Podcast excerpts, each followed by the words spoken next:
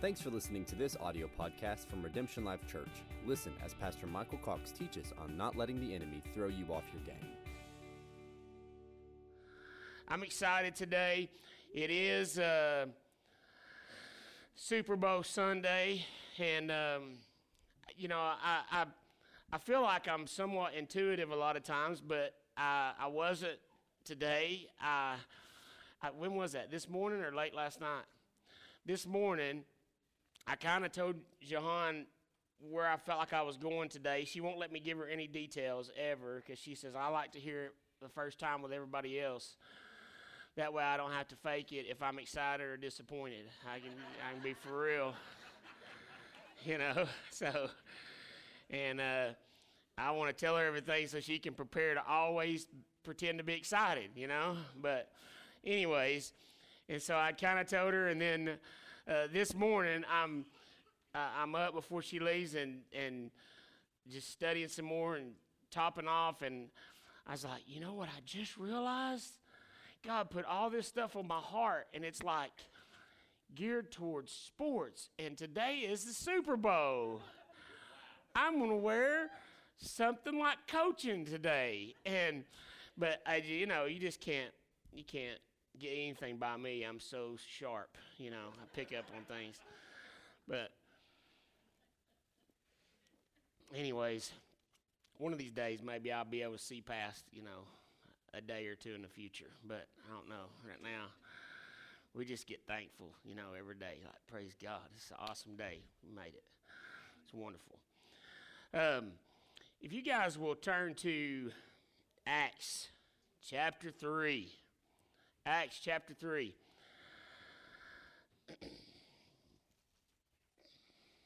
I don't normally give a title.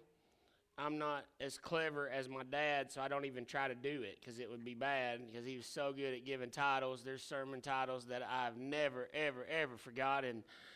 And, and once you get that title, you pull up that word. So it's really powerful. It's a gift. And I just don't have it, so I don't normally do it. But um, today I just kept having this thought this week don't let him, our adversary, throw you off your game. Don't let him throw you off your game. So, Acts chapter 3, starting in verse 1. One afternoon, Peter and John went to the temple for the three o'clock prayer. As they came to the entrance called the Beautiful Gate, they were captured by the sight of a man crippled from birth being carried and placed at the entrance to the temple. He was often brought there to beg for money from those going in to worship. When he noticed Peter and John going into the temple, he begged them for money. Peter and John looking straight into the eyes of the crippled man, said, Look at us. Expecting a gift, he readily gave them his attention. Does that sound familiar to anybody? Does anybody remember that? It's just been a few weeks, well, maybe months ago.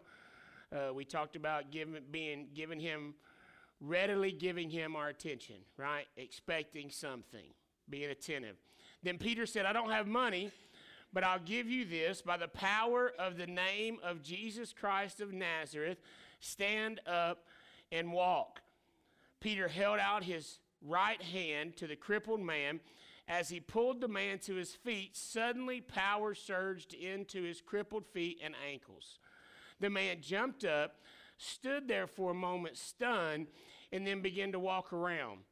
As he went into the temple courts where Peter and uh, with Peter and John, he leapt for joy and shouted praises to God.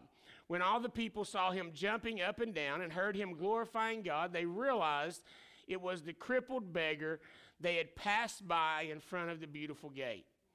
Astonishment, say astonishment. Astonishment swept over the crowd, for they were amazed over what had happened to him. Dumbfounded, say dumbfounded over what they were witnessing. The crowd ran over to Peter and John, who were standing under the covered walkway called Solomon's Porch. Standing there also was the healed beggar clinging to Peter and John. Verse 12 With the crowd surrounding him, Peter said to them all, People of Israel, listen to me. Why are you so amazed? What are the words you said we can put there as well? Why are you so amazed, astonished, and dumbfounded? Right? Why are you so amazed, astonished, and dumbfounded by this healing? Why do you stare at us? We didn't make this crippled man walk by our own power or authority. The God of our ancestors, Abraham, Isaac, and Jacob, has done this. For he has glorified his servant Jesus. This hurts a little bit. The one you denied to Pilate's face when he decided to release him, and you insisted that he be crucified. You rejected the one who is holy and righteous, and instead begged for a murderer to be released. You killed the Prince of Life, but God raised him from the dead. And we stand here as, a wit- as witnesses to that fact. Faith in Jesus' name healed this man standing before you. It is the faith that comes through believing in Jesus, Jesus' name, that has made the crippled man walk right in front of your eyes. My fellow Jews, I realize that neither you nor your leaders realize the grave mistake you made, but in spite of what you've done, say in spite, in spite of what you've done, God has fulfilled what he foretold through the prophets long ago about the sufferings of his anointed one. And now you must repent and turn back to God so that your sins will be removed and so that times of re- refreshing will stream from the Lord's presence. Repent, turn back to God so that your sins will be removed and so that times of refreshing will stream from the Lord's presence.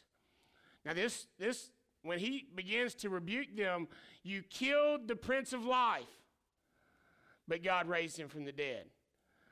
Faith in Jesus' name has healed him.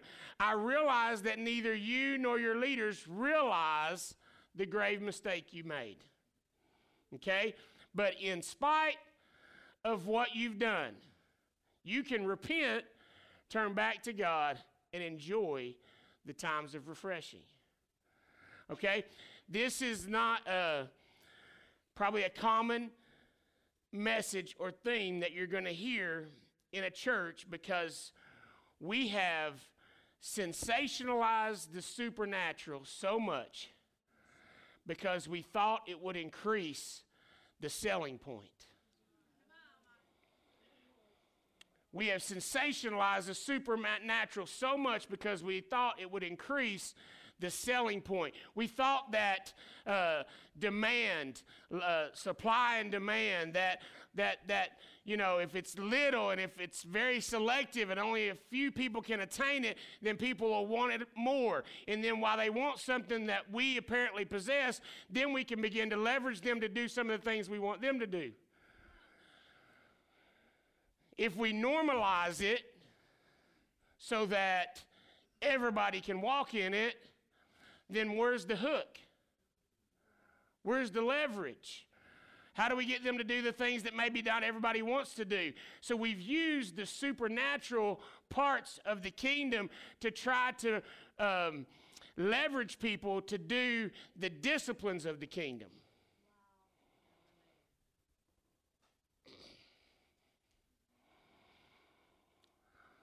Instead of normalizing it. I um, I coach Elias's basketball team. And I, I, I th- this all culminated for me yesterday in the game. It started the week before in the game, and then culminated yesterday because I saw a problem a week ago and I saw a solution displayed yesterday. And the Lord just showed me how that relates to the kingdom. All right? And so we let our adversary dictate our game plan. So, a couple of weeks ago, we uh, started losing a basketball game. No, we weren't losing. We were winning. I'm sorry. We're winning a basketball game, right? So the other team starts getting desperate. How many people know if you're losing, you get a little desperate? Okay, and you've got to start doing some desperate things. You've got to pick up your pace, right? You've got to. I, am. I'm going to try not to make it too sports centered today, so no one. If you're not sports minded, you don't understand it. Okay, but you. Uh, in, in, basketball, if you're down, you know, they bring the ball down the court. A lot of times, if you're on defense, you just wait on them to get down there. Well, you don't wait on them to get down there. If you're losing, you go down there to them, right? You start playing full court press, right? And then when you play full court press, the downside to that is a lot of times they got guys open down there by the basket and they just throw it right over your head and they score. And, and the intensity usually rises when you're down. The desperation usually rises. So you start playing with a little more intensity. Okay? And so you start playing with a little more intensity. And so you start doing a little bit stuff more careless. And so you start getting desperate, and so you'll make a pass that you wouldn't normally take. You'll take a shot that you wouldn't normally take.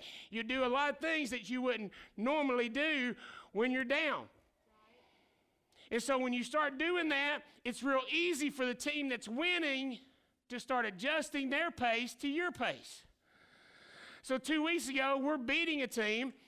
They get desperate, and we start playing like they're playing.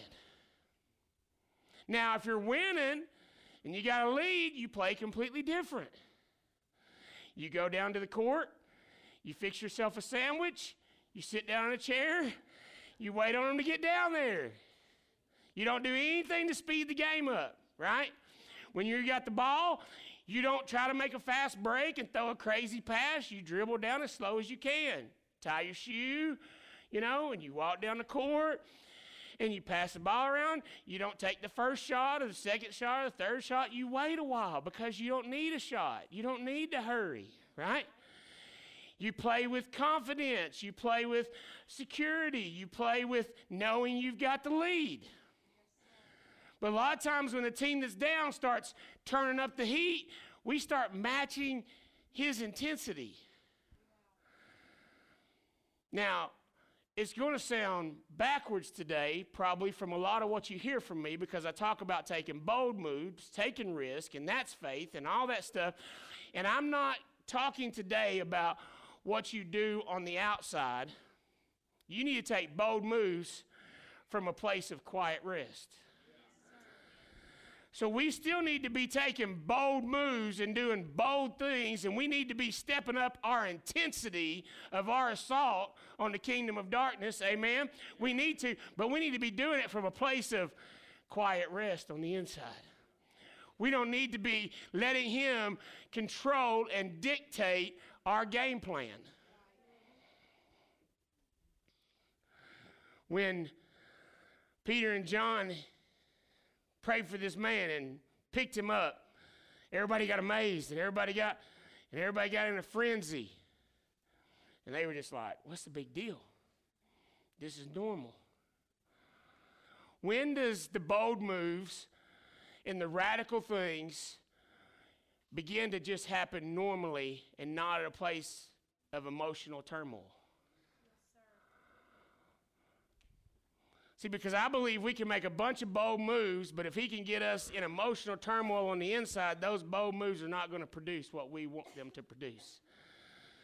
It's going to look good on the outside. A few years ago, I was, I went on a quest, and uh, it was a, it's a five-day getaway.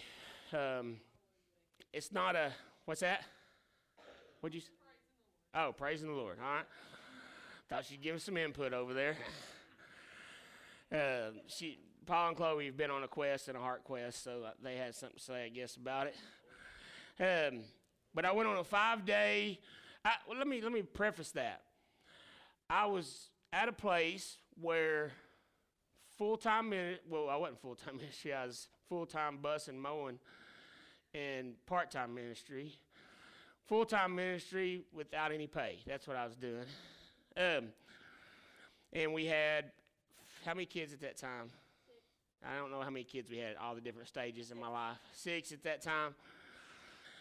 And I was frustrated and angry all the time. All the time. Making bold moves by faith, and yet a wreck on the inside. And I treated my wife horrible, and I treated my kids horrible, and I was just so stressed out. And I was like, I got to do something radical. And so I went on this quest, and man, I don't even have, I can't go through everything that testimony. I would love to today, but I can't. Um, but I went on this quest, and there was a time in this quest where we had this confession. What's it called? Mercy seat. Yeah. Mercy seat. And there's this seat in the middle of the room. And so I'm there with like 20, 30 other guys, some of them not saved, some of them saved. It's just the, one of the most beautiful rooms you'll ever see. It was absolutely nothing religious about it. And so there's guys up there confessing some crazy stuff, and I'm just like, wow, that's that's that's that's interesting. You know? And we all had to go. And I was just sitting there thinking like what could I confess? I mean, I don't have anything to confess. I mean, I mean, what am I going to confess? I don't have anything like what they've got. I'm like, like trying to think of something, you know, these dark sins that they were confessing and all that stuff. And I was like, man, Lord, I'm like, I'm like killing it. I'm making such bold moves. I mean, you know, we're just trying to be obedient. I mean, even down to how many kids we have, even though some days I pull my hair out, but we just feel like you keep telling us to have kids, so we just keep having them. And I mean, and, and we feel like you told us to plant a church, and I felt like you told me to drive a bus and mow. I mean, what am I doing? I mean, I'm like, what do I confess? I mean, that's going to sound terrible. And I'm doing all this stuff, you know. And he's like, yeah, that's that's the absolute worst place you could be. I'm like, what are you talking about? Like, you're doing all that stuff and you don't trust me. And so when it came time for me, my confession was, I don't trust God.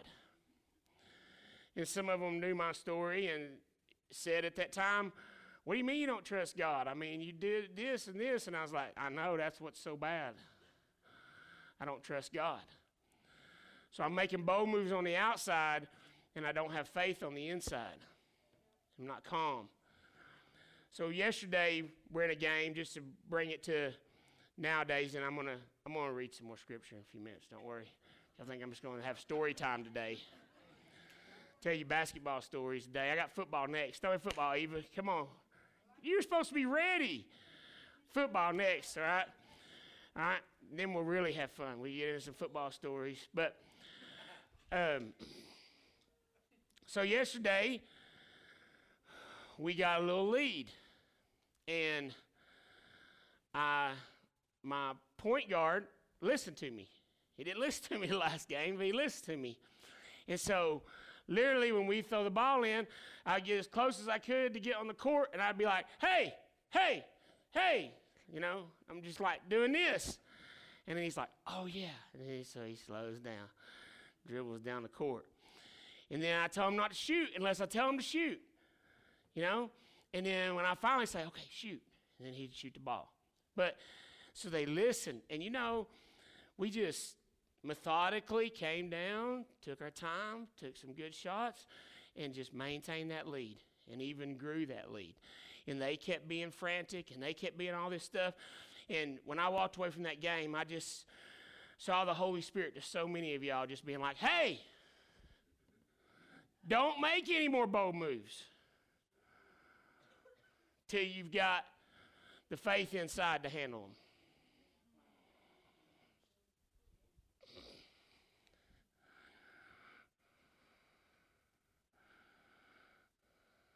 I said I was going to read scripture, but I'm going to tell another story real quick. Papa's back there. This is a word for somebody today, anyways. How many years ago would we have bypass? 12? Yep. 07, 12 years ago, Papa was 85 years old, and they wanted to do quadruple bypass on him, 85 years old. Or the prognosis was not good at all. leave it, and we don't know how long that you'll live.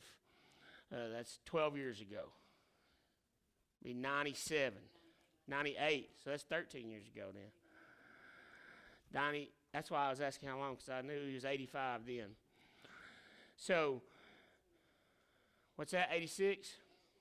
See, I don't know anything then. you know how many times I've told that story and said he was 85? Shh, Lord, forgive me. I don't know if Papa, you remember this. We were, they gave him these two choices, and I really, uh, you know, I think Papa was really struggling with that decision. I mean, it's a very difficult decision. I mean, if you have the surgery, if you don't have the surgery, we don't know how long you'll live. If you have the surgery, you may not come out of the surgery at all. And so, I don't even know if he remembers this, but there was a time everybody's out of the room and it's just me and Papa in the room. Do you remember that? We talked about a quarterback at UT. I ain't gonna say his name because I'm not gonna put, gonna put him on blast like that right now. There was a quarterback at UT, and we had just watched the game not long before, and it was in it was in the, the waning time of the game, and it was a fourth down play. And if y'all don't know anything about sports, you're probably looking at me like, "What are you talking about?" But if you do, it's a fourth down play and we had to have a first down or the game was over. Okay? And this quarterback, who shall remain nameless, uh, started getting pressured and threw the ball out of bounds. You know, sometimes when quarterbacks get pressured, they just throw the ball out of bounds, you know, and to, to not get a sack. And then, you know, that's a smart play so you don't force a turnover unless it's fourth down, right? And you're going to turn the ball over anyways. If it's fourth down, no matter what happens, you don't throw the ball out of bounds. You, I don't care if you got to do like another unnamed quarterback and do that little pirouette thing before you throw it stupid.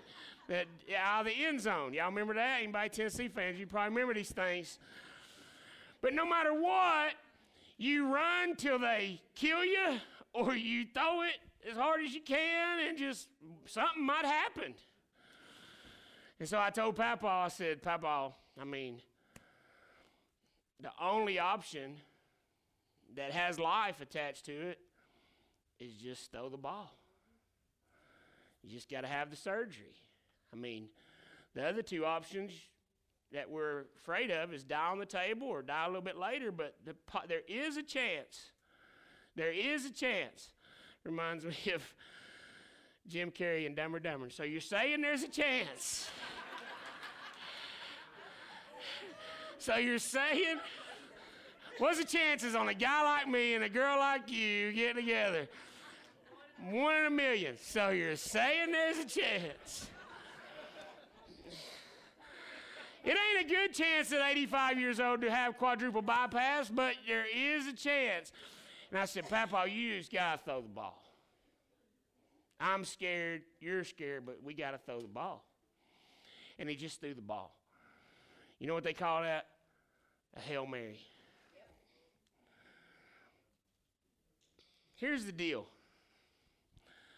In my opinion, I hate to say in my opinion because I believe it's truth, but I, y'all may have a different truth, so I sometimes try to make it my opinion. Let me, let me just say it's the truth. In the kingdom of God, there are no Hail Marys. None. And we're living life in a frantic state. That was a necessity. You don't throw Hail Marys on first down. You don't throw Hail Marys when you're up by 100 points. So, why, as believers, are we running around throwing Hail Marys? While you're running around, like Jahan said today, just throwing up a hope and a prayer, hoping and wishing and dreaming, and maybe if God is real, He can do it. Where is the steadfast faith to just remain stable in what He said? If I don't see it, I just prophesy the promise. I just declare what he said and I stand firm on it. I don't throw Hail Marys. I was thinking, you know what? That silly quarterback that threw that ball out of bounds, let me help you with this. Maybe you've thrown it out of bounds, and they touched all over all my stuff today, you know, saying that it's going to give you another chance and it'll be okay and all this stuff. You throw the ball out of bounds, guess what happens? God just moves the field. You messed up, he just moved the field and put your receiver there. Catch your ball. There's no, there is no such thing as a Hail Mary. You may think it's a desperation, but God just makes everything line up. But where is that confidence? What I'm trying to say today is how do we let Him dictate our pace? I know things are getting dark. I know things seem crazy. If you've read your Bible, you wouldn't say we're in the absolute darkest days because there are much darker days. Yes, there were. We, we, we, talk from such a conformed mindset, from, from such a worldly perspective. Even when we talk about how dark the darkness is and how desperate the times are. And we say that a lot of times to stir up the faith of believers, but we stir up a frenzy that's built on fear. Instead of a determination that's built on faith that's not activated by the darkness around us.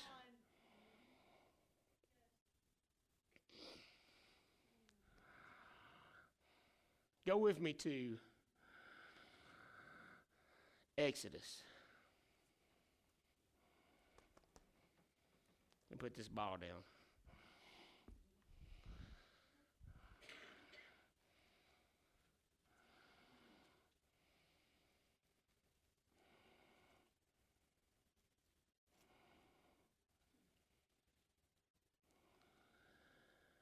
I believe our adversary has so many of us in just absolute states of turmoil. And so many times we make it so spiritual.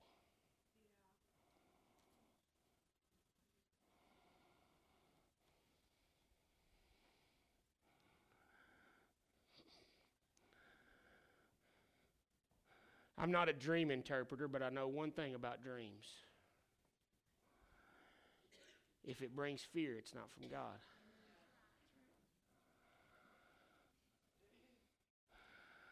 We've got people giving words and speaking sermons and people having dreams that are that are absolute dreams of torment and people are trying to get those dreams interpreted and those words and they're just trying to pursue God through this place of fear. Like, if I don't get this right, if I don't find this answer, if I don't make this move, then my life is going to be destroyed. Come on, guys. He'll move the field. This is the God that parted the sea. He'll blow the ball back in the field of play. You might throw the ugliest, nastiest pass in the whole world. He'll just make it come back in.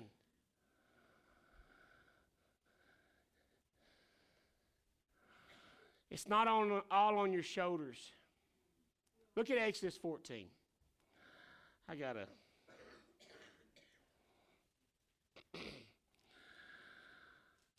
I love the heading that was in my Bible said the story and song of salvation. Now the Lord spoke to Moses, saying, Tell the sons of Israel to turn back and camp. Oh my goodness, I usually practice words, and this one slipped by on me. Somebody say it out loud. But five of you say it. Yeah, we'll go with yours. That was beautiful. Ryan, say it again. Beautiful, man. I love it. I love it.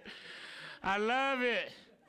There's something deeply spiritually significant about that name, and I missed it this morning. I'm sorry. Tell the sons of Israel to turn back and camp before. I usually just say Paha. Just make us make a nickname for it. You know, we'll call that Paha. Between Migdol and the sea, you shall camp in front of Baal Zephon opposite it by the sea. All right, now look at this, verse 3. It, the Lord tells them where to camp. Turn back, camp here. For Pharaoh will say of the sons of Israel, this is what Pharaoh will say, quotation marks, they are wandering aimlessly in the land. The wilderness has shut them in.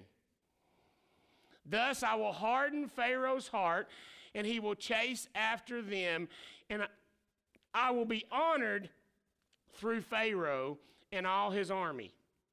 And the Egyptians will know that I am the Lord, and they did so. So the Lord tells Moses, here's the plan huddle up, you know. All right. I want y'all to dribble the ball the wrong direction.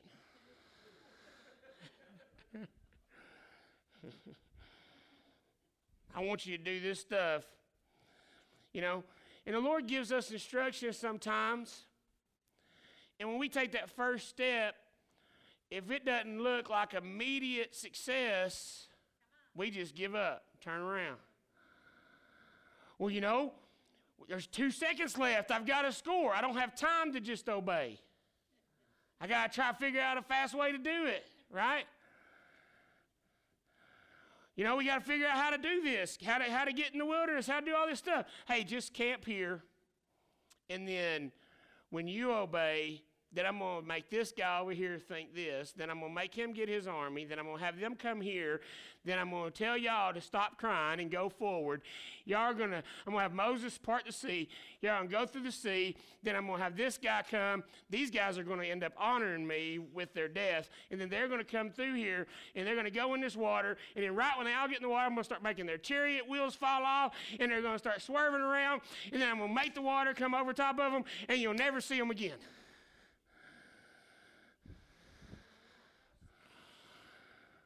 But we're like, wait a minute, I feel like I'm going the wrong way. Let me go pray again. Let me get another word.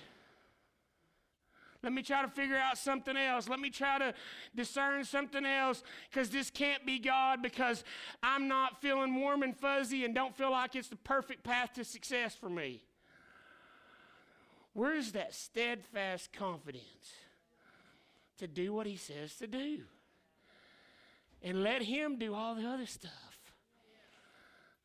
See, we're sitting there thinking, how can I make Pharaoh? Let me go talk to Pharaoh myself and see if I can make him say it's okay. How can I help him? How can I control everybody around me? And make them see and do what I want them to do. You can do all that by doing what he tells you to do. Then he'll deal with everybody else. So here they come. The plan is to destroy their enemy. And so it feels like they're going the wrong way. What about Gideon? Gideon is going up against 135,000 Midianites. Scripture says they came in like locusts. You couldn't even count them. 135,000. You understand? That's more than Neyland Stadium. Full. You got to fight against them. Put it in perspective. Okay? So more than Neyland Stadium, that's, Neyland, that's more than Neyland Stadium and Thompson Boling Arena, max capacity, letting out at one time, coming to your house to whip your tail. Drunk. Add that to that. Just lost. A lot of people leave Neyland Stadium losers. Not a lot leave Thompson Boling Arena losers right now, though. For you. 135,000 more than both of those, that stadium and that arena combined coming to your house. All right? But look, Gideon, I mean, it ain't too shabby. I mean, when he steps up and obeys the Lord and says, I'm going to fight, and he tears down the altars and the Asherah pole, some faith arose in some people and he got 32,000 people to fight with him, right? And so it's like, okay, we got 32,000 people, not even a fourth of what they have, not even a quarter of what they have. But okay, we're going to do it. And the Lord's like, ah, some of them are afraid. And if you win with that many people, you'll somehow think you it was because of your good throwing arm you know. So why don't we just go ahead and get them down a little bit? Ask anybody who has any fear at all to go home. 22,000 people go home. 22,000. That's Thompson Boling Arena again, okay? All them people go home. They were all for you. They went home. You got 10,000 people left. Half of the half of Thompson Boling Arena. I'm trying to put you a visual. If you've never been there before, again, I'm messing up bad, but oh well. You go ahead and picture something that seats 10,000 people. And you got them all with you. Then the Lord's like, yeah, this is still just not the way I like it. I like winning in ways that just leave no doubt to the imagination that you couldn't do it without me. Because once you win that way, you'll never be afraid again. Right?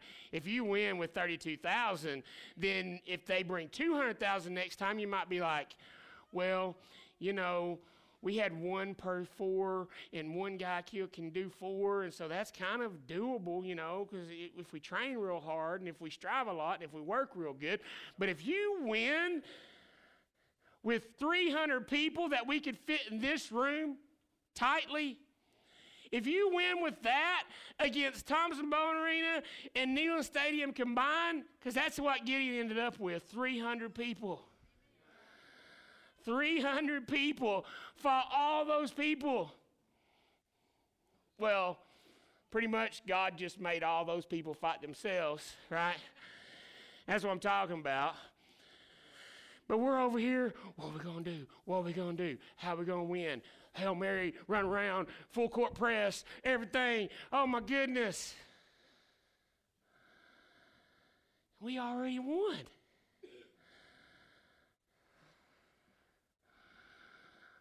Where is the steadfast church? Where are the steadfast believers? While we're looking for some Hail Mary or some miraculous play, we're walking by our spouse and not just doing the play. Not just doing, man, this ain't time for uh, just the fundamentals of the game. This is time for something big. We got to do something big. Well, why don't you do the fundamentals real big? We're walking around looking for some drastic thing, some big thing. And God's like, if you would just continue in the steadfast faith, you could, that's what we're going to win with. So Gideon, I mean, he goes down. You remember Gideon, God said, Are you afraid, Gideon? Why don't you go down there and listen to him? Gideon goes down to the camp, spies on a couple of the people. They're in the tent saying, Man, I had a dream. And like, we got destroyed. God is fighting with Gideon. And I'm so afraid. Here Gideon is with his 300 men, and they're afraid. So when Gideon steps on the court, steps on the field, steps on the in the game, he just got a little stag, you know, uh, swagger, not stagger. That's they got the stagger because they're drunk. Remember, he got the swagger because he's confident, right? So he comes in with confidence. I got to summarize quickly. Oh my goodness. Man. I messed up bad. I messed this thing up bad. Rewind time. Let's start over again.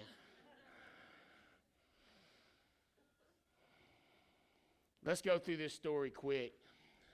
We know when the children of Israel, even though the plan is to look like they're lost and in trouble so that they'll come after them, when they actually start feeling lost and in trouble, they start losing their mind. Moses, why are we here? Why'd you bring us here? Why didn't you leave us in Egypt? Were there not enough graves in Egypt? You brought us out here to the wilderness so there's plenty of place for us to die and our carcasses to be ate on by the birds. What is going on? They start freaking out.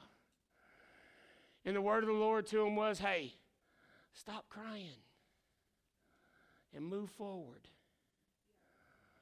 Stop crying and move forward. Hey, I think there's a lot of, we're in a setting that was ordained by God.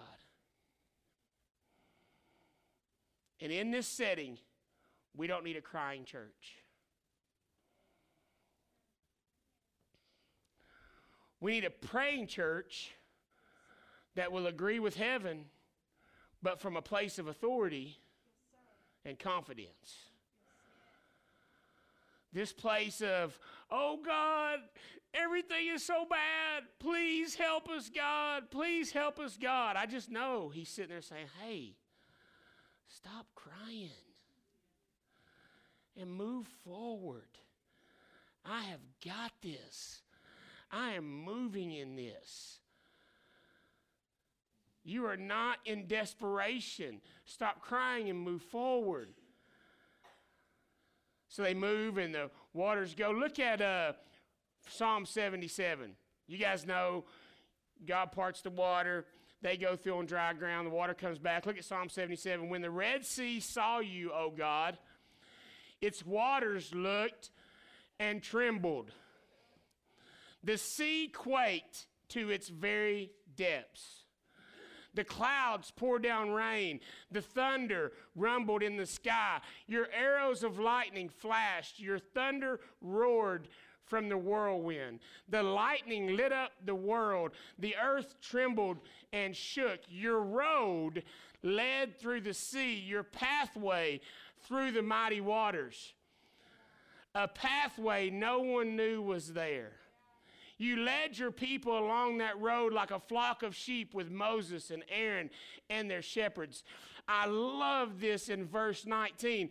A pathway no one knew was there. So the picture is God didn't all of a sudden, because of our crying out and our desperation, He starts cr- scrambling and saying, How do we get them across the sea? Hurry, go build a road. Before he ever led them to the sea, there was a road in the sea, and all he did was reveal the road at the right time, and they walked across. That place of desperation, there's a road there. There's rivers in the desert. There's crooked places that have been made straight. There is a place and a plan and a path for you that's already laid out. And you're crying out for God, please move. And He's saying, please move. I already moved. I already moved a long time ago. The path is there. Move forward. That confidence, that steadfastness, I'm calling for it in the body today. Nehemiah 9, 9 through 11. You saw the affliction of our fathers in Egypt and heard their cry by the Red Sea. You performed signs and wonders against Pharaoh, against all his servants and all the people of his land, for you knew that they acted arrogantly toward them and made a name for yourself as it is this day. You divided the sea before them, so they passed through in the midst on dry ground, and their pursuers you hurled into the depths like a stone into raging waters.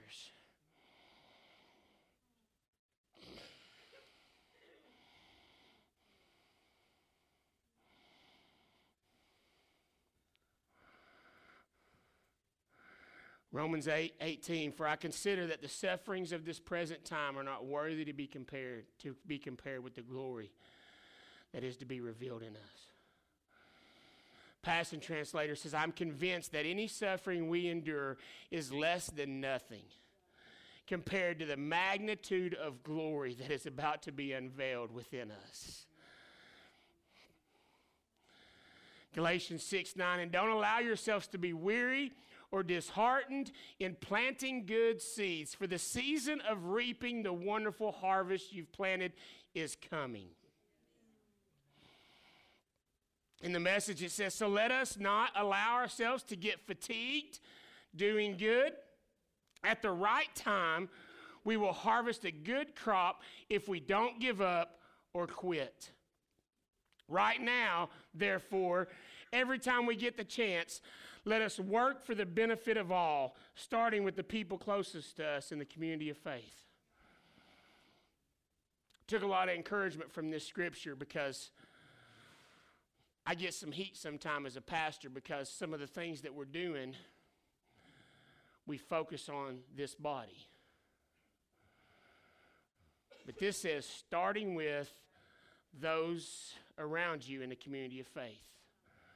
I just want y'all to know the next time we have serve teams, many of those serve teams will not be doing anything in these four walls. That's the plan, that's the goal, that's the vision. But it says start right here. And so we're starting right here, learning to love each other, learning to serve one another. But please don't bring to me that mindset that we're not kingdom focused because we're not doing everything outside the walls. We are going, but we are building a team and a family and a body.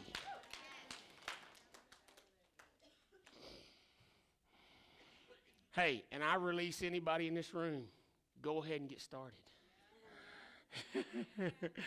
Go ahead and get started, and then we'll just be ready. We're going to build a family around all of you, and then we're just going to say, hey, some of y'all go help. Some of y'all go help. Hey, that's a great place. Go help. Go help. Let's go. There's a time when the huddle will break, I promise you. Man, now, there's a time when the huddle will break, but right now we're just coming together.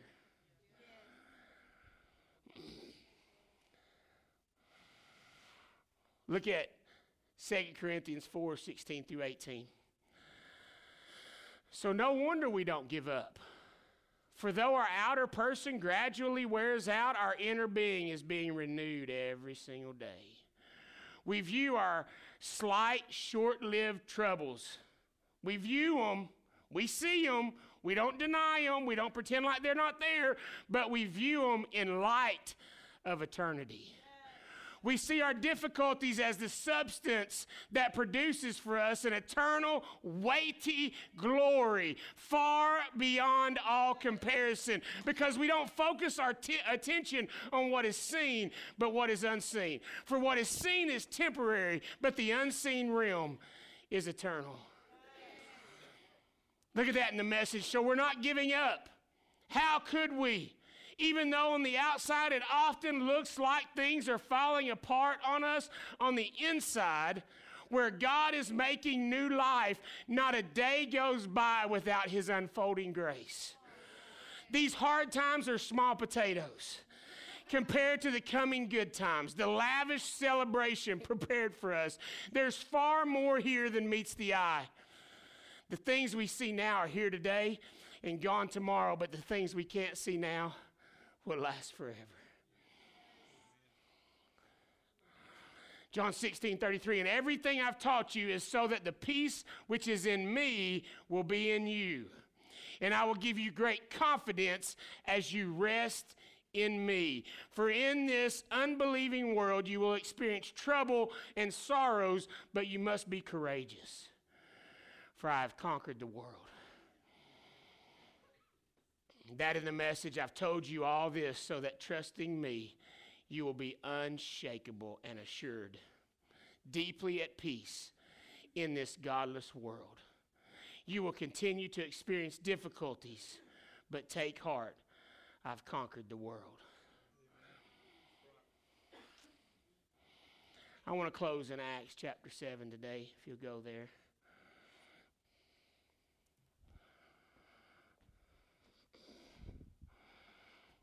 I didn't even get to this chair today.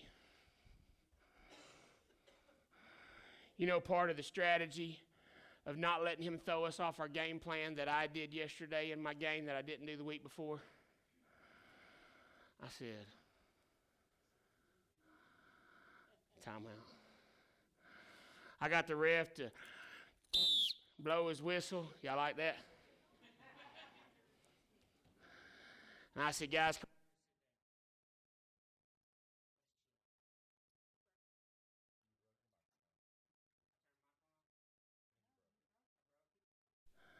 Oh, I broke it? No, I think I turned it off, see? I don't know what I did. Come over here, let's sit down. Let's rest. I see y'all starting to get to the wrong pace. I see you starting to be influenced by those that are out there trying to run with you and turn you on different pace. Come over here and sit down and rest. I got a table prepared for you over here. I got I got I want to wipe the sweat off your brow. I'm gonna give you some water, and you guys just rest and let me just remind you what our plan is. Yeah. Let me just reaffirm in you what our plan is. Acts chapter 7. Start in verse 51. Why would you be so stubborn as to close your hearts and your eyes to me? This is Stephen. You're always opposing the Holy Spirit, just like your forefathers. Which prophet was not persecuted and murdered by your ancestors? Name just one. They killed them all, even the ones who prophesied long ago of the coming righteous one. Now you follow in their steps and have become his betrayers and murderers. You've been given the law by the visitation of angels, but you've not obeyed it. When they heard this thing, these things, they were overtaken with violent rage, filling their souls, and they gnashed their teeth at him. But Stephen, verse 55, this just embodies what I'm talking about today. The Lord took me to this. But Stephen, overtaken with great faith, was full of the Holy Spirit. He fixed his gaze into the heavenly realm and saw the glory and splendor of God. And Jesus, who stood up at the right hand of God, Look, Stephen said, I can see the heavens opening and the Son of Man standing at the right hand of God to welcome me home. His accusers covered their ears with their hands and screamed at the top of their lungs to drown out his voice. Then they pounced on him and threw him outside the city walls to stone him. His accusers, one by one, placed their outer garments at the feet of a young man named Saul of Tarsus. As they hurled stone after stone at him, Stephen prayed, Our Lord Jesus, accept my spirit into your presence. He crumbled to his knees and shouted in a loud voice, Our Lord, don't hold this sin against them. And he died.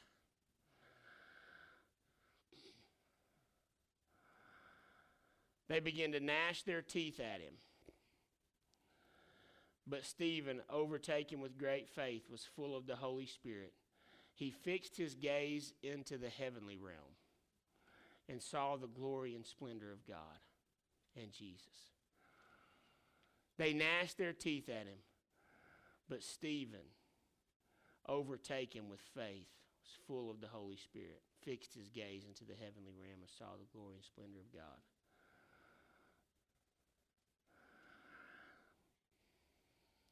Don't you wish it was before they gnashed their teeth at him that he was overcome by faith? See, sometimes Hold on, hold on, hold, steady, steady, steady. And we think that what we believe God should do should happen right now, right now, right now, right now. And then when we get to the point where they're gnashing their teeth at us, we're like, God must have forgot the plan. So I'm going to retreat hold, hold, hold, hold. We have to keep holding sometimes through things that we think God missed a play. You keep holding. Hold, hold, hold. And right on time, if you hold, He'll come through and He'll move. Stephen didn't miss it all. He didn't get to miss all the persecution. He didn't get to miss all the turmoil. He didn't say, Lord, this situation is getting bad. There must be another plan. He said, Hold, but man, he saw the glory. That all those that say this is light affliction and all that, but we're going to see it can't be compared to the glory that's to be revealed. Stephen just just personified that. I got to hold through gnashing of teeth. I've got to hold through persecution. I've got to hold through all of this. But the minute that I see His glory, it's going to not even compare. But we miss it because we start panicking. We miss it because we start panicking and trying to find some more sensational word, some more sensational path this is about half my sermon today, but that's all we got time for. Prayer team, if you'll come. Thanks for listening to this audio podcast from Redemption Life Church. Be sure to stay connected with us on Facebook, Instagram, and Twitter at Redemption Life.